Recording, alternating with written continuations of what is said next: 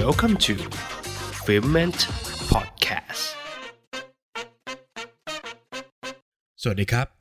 ยินดีต้อนรับเข้าสู่รายการ f i l m e n t Podcast นะครับ และภาพยนตร์ที่เราจะนำมาพูดถึงกันในวันนี้ก็คือ Vanguard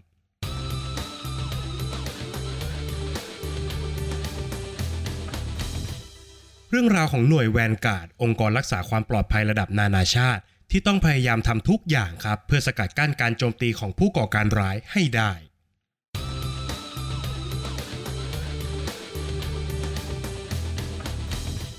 Vanguard เป็นภาพยนตร์เรื่องหนึ่งนะครับที่พูดได้เต็มปากเลยนะครับว่ามันเป็นหนังแอคชั่นครับเพราะตัวหนังนั้นสร้างสถานการณ์ทุกอย่างเพื่อให้เกิดฉากแอคชั่นขึ้นตั้งแต่ต้นเรื่อง และทยอยเสิร์ฟฉากแอคชั่นให้ผู้ชมอยู่ตลอดเวลา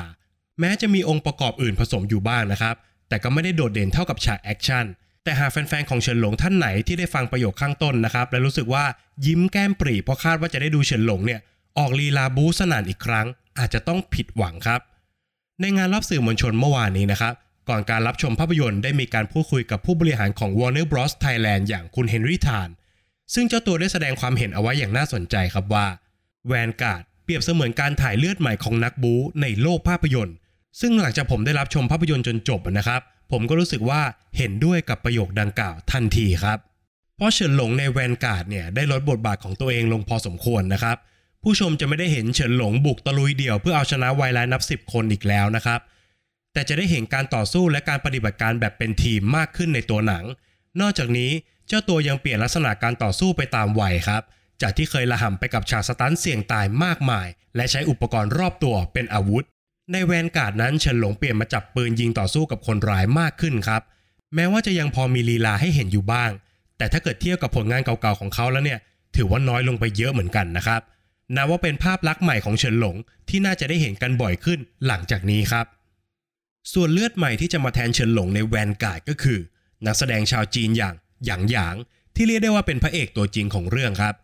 โดยส่วนตัวเนี่ยผมรู้จักหยางหยางจากซีรีส์เรื่อง The King's Avatar หรือว่าเทพยุทธเซียน Glory นะครับ ซึ่งเป็นซีรีส์เกี่ยวกับเกมออนไลน์ ใน Vanguard หยางหยางก็ทำได้ไม่เลวนะครับกับฉากแอคชั่นแต่ในแง่ของการแสดงของเขา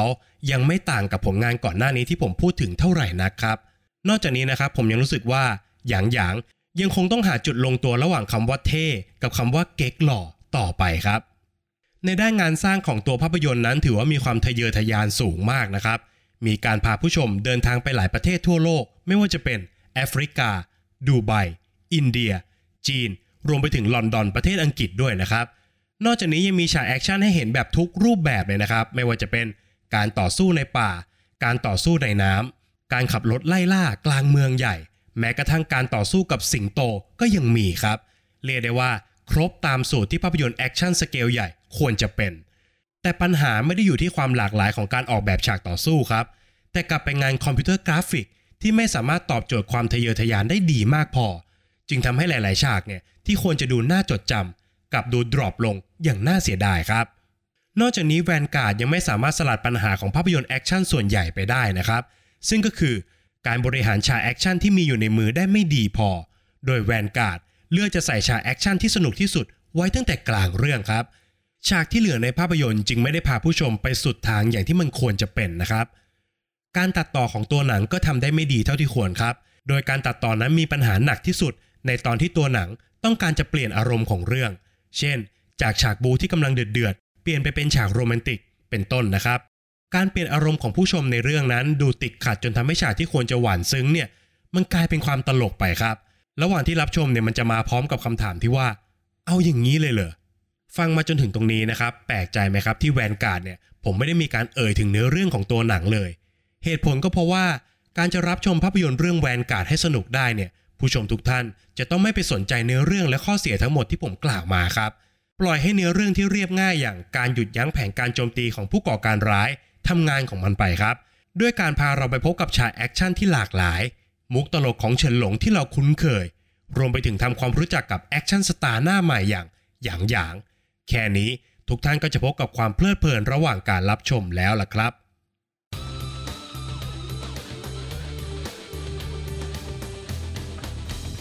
และประเด็นตกผลึกของภาพยนตร์เรื่องแวนการ์ดที่ผมจะชวนผู้ฟังทุกท่านมาคุยกันในวันนี้ก็คือ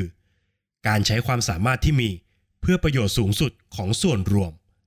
ผมขออนุญาตหยิบยกฉากหนึ่งในตัวหนังมาพูดถึงสักเล็กน้อยนะครับ แต่ไม่ต้องห่วงครับ เพราะว่าเป็นฉากที่ไม่มีความสำคัญต่อเนื้อหา หรือว่าทำให้เสียอรรถรสมากนักครับ โดยฉากดังกล่าวนะครับ ตัวละครของหยางหยาง ถูกเหล่าวายร้าย ชื่นชมครับ ชื่นชมถึงฝีมือการต่อสู้ที่ยากจะหาใครเทียบได้ พร้อมทั้งยังชักชวนให้หยางหยางเนี่ยมาร่วมงานกับฝั่งผู้ก่อการร้ายอีกด้วย เพื่อค่าตอบแทนที่มากกว่าทีมแวนการ์ดจะสามารถให้เขาได้นะครับ แน่นอนครับว่าด้วยความที่เป็นพระเอกของเรื่องนะครับหยางหยางก็ได้ตอบไปแบบพระเอกครับว่า แม้ฝีมือของเรานั้นจะใกล้เคียงกัน แต่สิ่งที่แตกต่างกันก็คือ พวกแกมักจะแยกไม่ออกว่า สิ่งใดควรทำและสิ่งใดที่ไม่ควรทำฉากแบบนี้เป็นฉากที่เรียบง่าย แล้วก็พบเห็นได้บ่อยในภาพยนตร์แอคชั่นทั่วไปนะครับ เหตุผลก็เพราะว่า แม้จะเป็นฉากที่ดูจำเจ แล้วก็คาดเดาได้อยู่แล้ว แต่ภาพยนตร์ก็ยังคงเป็นสื่อที่มีผลต่อทัศนคติของผู้ชมวงกว้างอยู่เสมอครับ การนำเสนอด้านดีของพระเอกในเรื่อง ย่อมสามารถกระตุ้นความรู้สึกของผู้ชมได้ไม่มากก็น้อย ขึ้นอยู่กับชั้นเชิงในการนำเสนอของภาพยนตร์เรื่องนั้นๆ ครับว่า จะสามารถทำให้ผู้ชม อินไปกับประเด็นดังกล่าวได้มากน้อยแค่ไหน และสิ่งที่ประเด็นดังกล่าวต้องการจะพูดถึงก็คือ การใช้ความสามารถที่เรามีอยู่ในตัว ให้เป็นประโยชน์สูงสุดนั่นเองครับคิดง่าย ๆ เลยนะครับว่า หาพระเอกของหนังทุกเรื่อง เลือกที่จะตอบรับคำเชิญของฝั่งผู้ร้ายเนี่ยจุดจบของภาพยนตร์คงเต็มไปด้วยการก่อการร้าย แล้วก็สงครามครับ ซึ่งแน่นอนครับว่าทั้งสองเรื่องนี้เนี่ยเป็นสิ่งที่เราทุกคนไม่อยากให้เกิดขึ้นในโลกแห่งความเป็นจริงแน่นอน ในสังคมก็เช่นเดียวกันครับ ผมเชื่อนะครับว่าประเทศไทยมีคนที่ทั้งเก่ง และก็มีความสามารถอยู่มากมาย แต่คนที่ใช้ความสามารถในการสร้างประโยชน์ส่วนรวมนั้น ยังมีน้อยเกินไปครับ ด้วยความที่สังคมในทุกวันนี้เต็มไปด้วยการแข่งขัน การขว่คว้าความสำเร็จถูกตั้งเป็นเป้าหมายสำคัญของชีวิต จนบางครั้งอาจจะทำให้คนเราลืมมองภาพรวมของสังคมไปเหมือนกันนะครับ ลองคิดดูเล่นๆครับว่า ถ้าคนที่ทั้งเก่งและก็มีความสามารถของประเทศเรานำเอาความสามารถที่แท้จริง มาใช้ให้เกิดประโยชน์สูงสุดต่อสังคมโดยรวม มากกว่าความสำเร็จส่วนตัว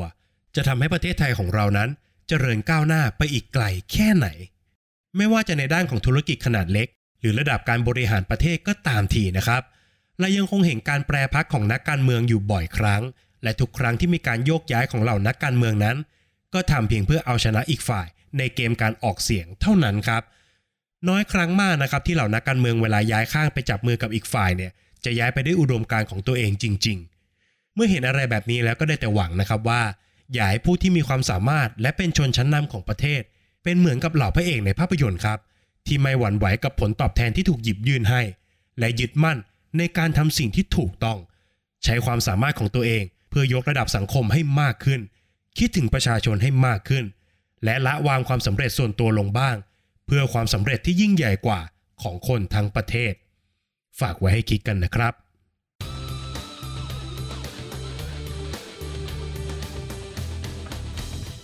และนี่ก็คือฟิเม้นพอดแคสต์สำหรับภาพยนตร์เรื่องแวนการ์ดภาพยนตร์แอคชั่นเรื่องล่าสุดของเฉินหลงนะครับ เข้าฉายแล้ววันนี้สามารถไปตีตั๋วรับชมกันได้นะครับ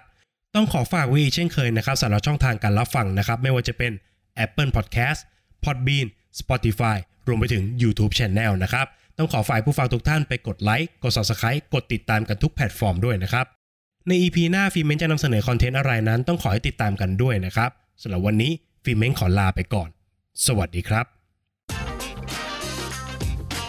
f